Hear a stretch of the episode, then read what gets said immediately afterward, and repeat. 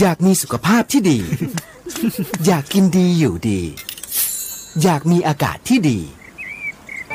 ทุกความอยากจะเป็นจริงได้ แค่เราลงมือปลูก เพราะชีวิตที่ดีคือชีวิตที่มีต้นไม้อยู่ล้อมรอบ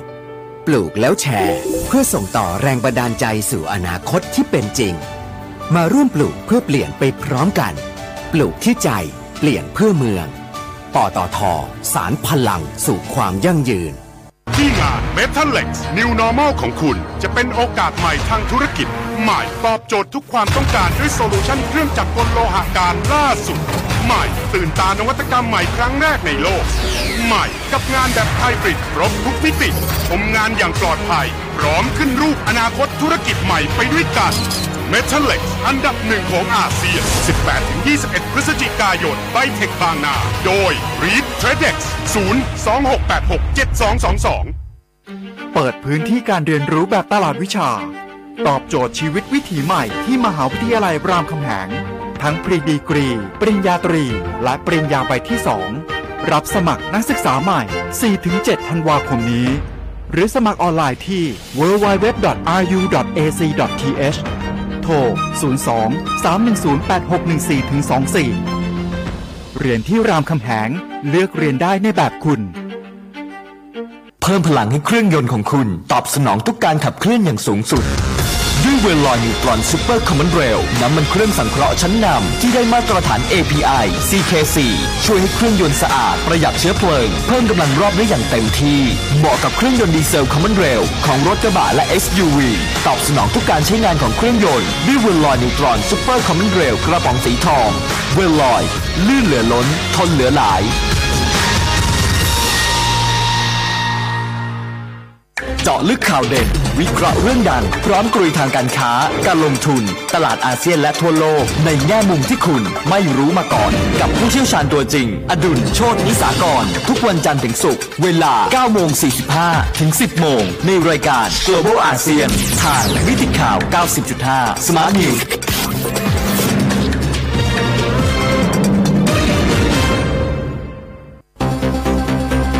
สถานีวิทยุกรมการพลังงานทหาร พลังงานทหาร พลังการทำไทย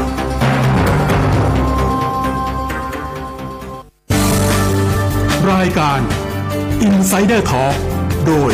ธนงขันทองและทีมงาน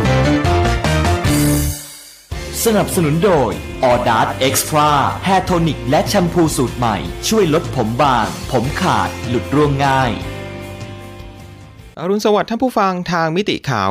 90.5 ครับในเวลาของรายการ Insider Talk วันนี้เราพบกันเช้าวันอังคารที่ 10 พฤศจิกายน 2563 อยู่กับผมกิตติดิษฐ์ธนดิษสุวรรณนะครับ แน่นอนครับท่านผู้ฟังวันนี้เรายังคงต้องเกาะติดการเมืองของสหรัฐกันต่อนะครับ หลังจากได้โจไบเดนเป็นว่าที่ประธานาธิบดีสหรัฐคนต่อไป แต่ว่าโดนัลด์ทรัมป์เองจนถึงตอนนี้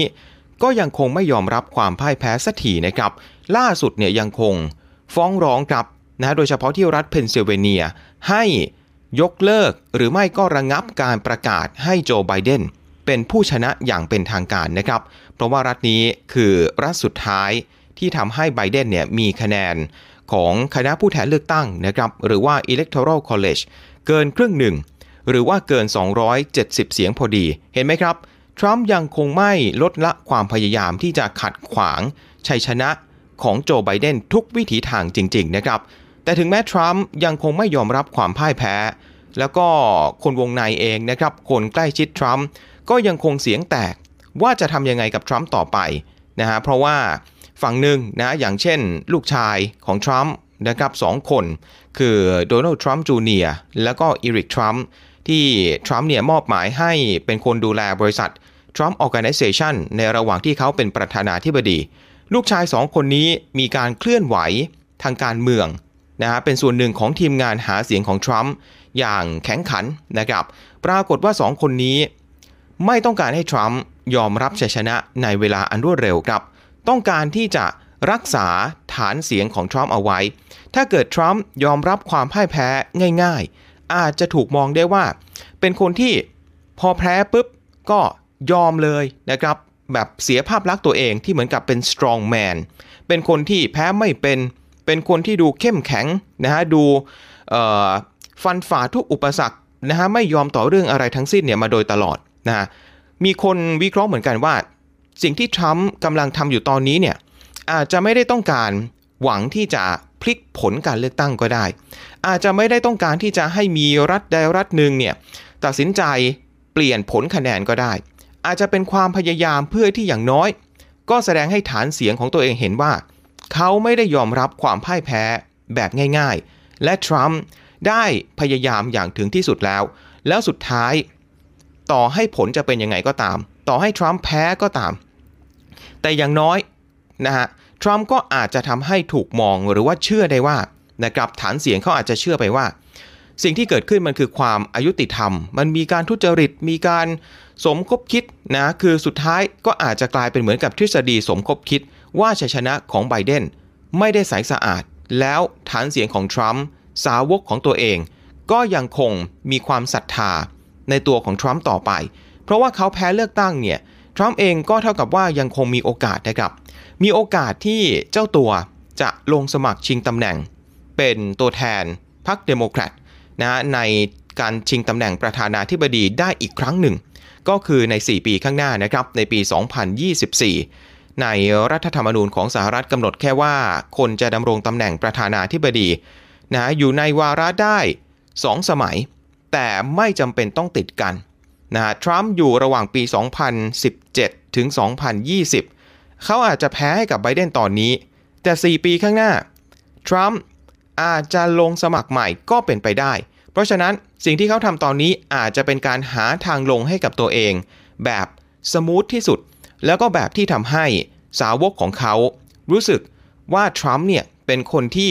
ยังคงเป็นตัวของตัวเอง ยังคงเป็นคนเดิม ในสายตาของผู้สนับสนุนนะครับ ฝ่ายที่เป็นลูกชายสองคน ก็บอกว่าพ่อยอมไม่ได้ ต้อง ทำยังไงก็ได้ ให้รู้สึกว่าฮึกเหิมที่สุด ลงแบบปฏิเสธความจริงมากที่สุดนะครับ ในขณะที่คนใกล้ชิดอีกหลายต่อหลายคนครับ ไม่ว่าจะเป็นทางเจเรดคูชเนอร์นะครับ ลูกเขยที่เป็นสามีของอีวานกาทรัมป์มีตำแหน่งเป็นที่ปรึกษาที่ทำเนียบขาว แล้วก็อยู่เบื้องหลังนะครับ การเจรจาเรื่องนโยบายอิสราเอล นโยบายสันติภาพในตะวันออกกลางหลายเรื่องนะครับ ก็พยายามที่จะกล่อมทรัมป์ ว่าถึงเวลาแล้วล่ะที่จะยอมรับความพ่ายแพ้ แล้วมุ่งเอาเวลาที่เหลือเนี่ยไปใช้ในการประสานงานกับทีมงานของโจไบเดนเพื่อเปลี่ยนผ่านรัฐบาลให้ราบรื่นที่สุดจะดีซะกว่า จะได้ดีที่สุดต่ออเมริกาโดยรวมทั้งประเทศ เช่นเดียวกันครับกับนางเมลานีทรัมป์นะฮะภรรยาของทรัมป์ที่ก็พยายามบอกกับสามีเหมือนกัน ว่าถึงเวลาแล้วอย่ายื้อต่อไปอีกเลย แต่ดูแล้วทรัมป์เองคงจะ ไม่ฟังใครทั้งสิ้นนะฮะคงจะใช้สัญชาตญาณของตัวเอง ในการผลักดันไปข้างหน้าต่อไปนะครับ แต่ถึงแม้ทรัมป์จะทำยังไงก็ตาม ว่าที่ประธานาธิบดีไบเดนดูแล้วก็เป็นประธานาธิบดีคนที่ 46 แน่นอนนะครับ เพราะฉะนั้นไบเดนท่านผู้ฟังครับ ไปต่อไม่รอแล้วนะครับ ล่าสุดเนี่ยก็รีบตั้งทีมงานนะฮะเปลี่ยนผ่าน ก็คืออย่างที่บอกครับเพื่อที่วันแรกนะฮะหลังจากสาบันตน ในวันที่ 20 มกราคม ในวันเดียวกันจะได้เริ่มทำตามนโยบายที่ตัวเองต้องการได้ทันทีนะครับ เบื้องต้นครับถ้าไปดูในเว็บไซต์ เว็บไซต์ที่เป็นทีมงานเปลี่ยนผ่านนะครับของไบเดนเนี่ยมีการกำหนดภารกิจหลัก ในเรื่องนโยบายเอาไว้ 4 เรื่องด้วยกัน เรื่องแรกครับก็คือโควิด -19 อันนี้แน่นอนเลย เป็นเรื่องที่ใหญ่ที่สุดของสหรัฐ แล้วก็ใหญ่ที่สุดในโลกตอนนี้ โดยเฉพาะสหรัฐนะครับที่ การระบาดตอนนี้ก็วันหนึ่งหลักแสนนะครับ แล้วก็ผู้ติดเชื้อสะสมก็ทะลุ 10 ล้านคนไป แล้วก็ประเด็นต่อมาครับ คือเรื่องเศรษฐกิจ เศรษฐกิจนี่แน่นอนพอเจอกับโควิดเข้าไปทั้งโลกก็นะเศรษฐกิจแทบจะฟุบเลยนะครับ อเมริกาก็เหมือนกันไบเดนเข้าไป นอกจากจะต้องมารับมือกับการระบาดแบบที่ทรัมป์ไม่เคยช่วยอะไรแล้วเนี่ยนะฮะตัวเองต้องมารับมือต่อ เศรษฐกิจก็ต้องมาฟื้นเช่นกัน งบประมาณเยียวยานะครับการเจรจากับสภาคองเกรส โดยเฉพาะกรณีที่สวพรรคริพับลิกันยังคงครองเสียงข้างมากเนี่ย อันนี้จะเป็นงานหนักนะฮะว่างบประมาณเยียวยาก้อนต่อไป ซึ่งจะถือเป็นก้อนที่ 4 นั้น จะใช้เวลาอีกนานแค่ไหนแน่นอนนะครับไบเดนรัฐบาลชุดใหม่ ย่อมอยากให้งบประมาณเยียวยาออกมาโดยเร็วที่สุดนะครับ หัวข้อที่ 3 ครับ นโยบายที่ 3 ที่ไบเดนเนี่ยให้ความสำคัญก็คือเรื่องการลดความแตกแยก ลดความแตกต่างหรือว่าความไม่เท่าเทียมกัน ด้านเชื้อชาติแล้วก็ด้านสีผิว ตลอดทั้งปีนี้เราก็เห็นอยู่แล้วนะครับว่าการประท้วงที่อเมริกานั้นหนักขนาดไหน โดยเฉพาะนะเหตุการณ์ที่เป็นเหมือนกับชนวนเริ่มต้น การฆาตกรรมนายจอร์จฟลอยด์โดยตำรวจผิวขาวนะที่เอา หัวเข่าไปกดคอ แล้วก็พูดว่า I can't breathe หรือว่าผมหายใจไม่ออก จากนั้นก็เป็นการประท้วงนะทั่วสหรัฐ แล้วก็ลามไปทั่วโลก แต่ในสหรัฐเองมีการบานปลายนะฮะกลายเป็นการจลาจลขึ้นด้วยนะครับ เพราะฉะนั้นพอไบเดนเข้ามา เขาก็อยากจะเข้ามาแก้ตรงนี้ ในฐานะเป็นประธานาธิบดีพรรคเดโมแครตให้ความสำคัญกับเรื่องนี้อยู่แล้วนะครับ ไม่เหมือนกับทรัมป์ที่ไปยืนอยู่ข้างตำรวจ บอกว่า Blue Lives Matter คือตำรวจที่อเมริกาใส่ชุดสีฟ้าฟ้าน้ำเงินน้ำเงินนะฮะใส่ในขณะที่กลุ่มของผู้ชุมนุมนะฮะเขาจะเรียกตัวเองว่าเป็น Black Lives Matter ใช่ไหมครับ ก็คราวนี้ไบเดนก็จะมาเน้นนะฮะฟื้นฟูแก้ปัญหาตรงนี้ เยียวยาความแตกแยกมากขึ้นนะครับ โดยเฉพาะถ้าดูรองประธานาธิบดีครับ ว่าที่รองประธานาธิบดีคนใหม่ก็สร้างประวัติศาสตร์ไปแล้ว เป็นรองประธานาธิบดีหญิงที่ผิวสีด้วยนะครับมีเชื้อสายเอเชียด้วยนะครับคงให้ความสำคัญกับเรื่องนี้แน่นอน แล้วอาจจะเป็นหน้าที่ของกัมมาลาแฮร์ริสด้วยซ้ำที่มาควบคุมดูแลนโยบาย เรื่องนี้โดยตรงนะครับ แล้วก็เรื่องที่4ครับนโยบายที่ 4 ที่ไบเดนให้ความสำคัญก็คือ เรื่องของสิ่งแวดล้อม การลดการเปลี่ยนแปลงนะสภาพภูมิอากาศ หรือว่าภาวะโลกร้อนนั่นเองนะครับโดยเฉพาะนะการเอาสหรัฐเนี่ย อะไรก็ตามที่ทรัมป์ถอนออกมานะจากความร่วมมือในเวทีโลกนะไบเดนกลับมาปุ๊บก็จะเอาสหรัฐกลับเข้าไปในเวทีต่างๆ นานาเหล่านี้นะครับ เรื่องของภาวะโลกร้อนเขาจะมีข้อตกลงหนึ่งที่ทุกคนพูดถึงนะครับ เป็นข้อตกลงที่อดีตประธานาธิบดีบารักโอบามาเขาผลักดันอย่างมากเลยเป็นตัวตั้งตัวตีเลย จนกระทั่งทั่วโลกเลยครับเขาไปลงนามในความตกลงนี้ร่วมกัน นะนั่นก็คือความตกลงปารีสว่าด้วยโลกร้อนนั่นเองที่แต่ละประเทศแต่ละสมาชิกที่ร่วมให้สตยาบัน จะดำเนินนโยบายครับเพื่อที่จะลดการปล่อยคาร์บอน แล้วก็ลดการเปลี่ยนแปลงการเพิ่มขึ้นของอุณหภูมิโลกให้ได้นะครับ 2 องศาเซลเซียส ไม่ให้เกินกว่านั้นนะครับ แต่ปรากฏว่าพอทรัมป์เข้ามาปุ๊บเนี่ยนะฮะก็ถอนสหรัฐออกจากความตกลงนี้นะ ก็คือไม่สนใจเรื่องภาวะโลกร้อนเลย เดี๋ยวไบเดนกลับมาก็จะเอาสหรัฐกลับเข้าไปนะฮะในความตกลงนี้ เช่นเดียวกันกับในเวทีขององค์การอนามัยโลกนะฮะที่ทรัมป์ก็ประกาศดึงสหรัฐออกจากเวทีนี้เหมือนกัน แล้วไปโทษจีนว่าไม่ยุติธรรมต่อสหรัฐเข้าข้างจีนในเรื่องโควิด -19 เนี่ยนะครับ ก็เดี๋ยวไบเดนก็จะกลับเอาสหรัฐไปสู่เวทีของ WHO เช่นกัน ทีนี้ครับในเรื่องของโควิด -19 ที่ไบเดนให้ความสำคัญอย่างมากที่สุดเนี่ยมากขนาดไหนปรากฏว่าตั้งแต่เมื่อวานนี้ โจไบเดนครับท่านผู้ฟังได้เริ่มมีการแต่งตั้งคณะกรรมการ เป็นคณะทำงานเฉพาะกิจ ขึ้นมารับมือกับโควิด -19 เป็นที่เรียบร้อยนะครับ มีสมาชิก 10 กว่าคนด้วยกัน แต่ว่าที่เป็นประธานมีร่วมกัน 3 คนฮะสามคนนี้มีใครบ้าง คนแรกครับเป็นคุณหมอวิเวกมูรตีนะครับ ก็เป็นอดีต Surgeon General นะครับตำแหน่งนี้ถ้าให้แปลตรงๆในภาษาไทยเนี่ยอาจจะยากหน่อยนะครับเพราะว่าถ้าแปลเนี่ยเหมือนกับว่าเป็นสัญญาแพทย์ทั่วไป ฟังตำแหน่งก็ดูงงๆ แต่ว่าเอาง่าย ๆ คือเหมือนกับในทางปฏิบัติอะเหมือนเป็นโฆษกของกระทรวงสาธารณสุขนะฮะแล้วก็เป็นคุณหมอที่จะประสานงานนะฮะใกล้ชิดกับทางทำเนียบขาวโดยตรง อีกคนหนึ่งนะครับ คนนี้เขาเป็นอดีตนะฮะอดีต Surgeon General นะครับ อีกคนหนึ่งครับก็คือเป็น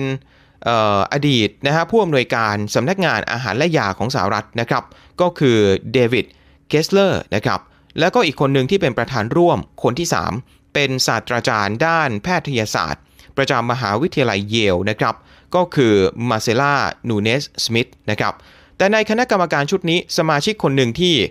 สื่อในสหรัฐเขาโอ้โห จับตากันเป็นพิเศษก็คือคนที่มีชื่อว่าริกไบรท์ฮะ ทำไมถึงจับตาคนนี้คำตอบก็คือว่า เขาคนนี้เนี่ยเป็นคนที่ถูกรัฐบาลของทรัมป์ปลดออกจากตำแหน่ง เมื่อช่วงต้นปีที่ผ่านมาครับ เพราะอะไรริกไบรท์บอกว่าที่เขาโดนปลด ไม่ใช่เพราะสาเหตุอื่นใดครับ เพราะว่าเขาเนี่ยตัดสินใจเห็นความน่ากลัวของโรคโควิด -19 ที่ตอนนั้นนะครับยังไม่ทันแพร่ระบาดในสหรัฐเป็นวงกว้าง กลัวว่าถ้าเกิดเข้ามาในสหรัฐ จะ ไม่สามารถควบคุมการแพร่ระบาดได้ ก็ไปเตือนฮะไปเตือนรัฐ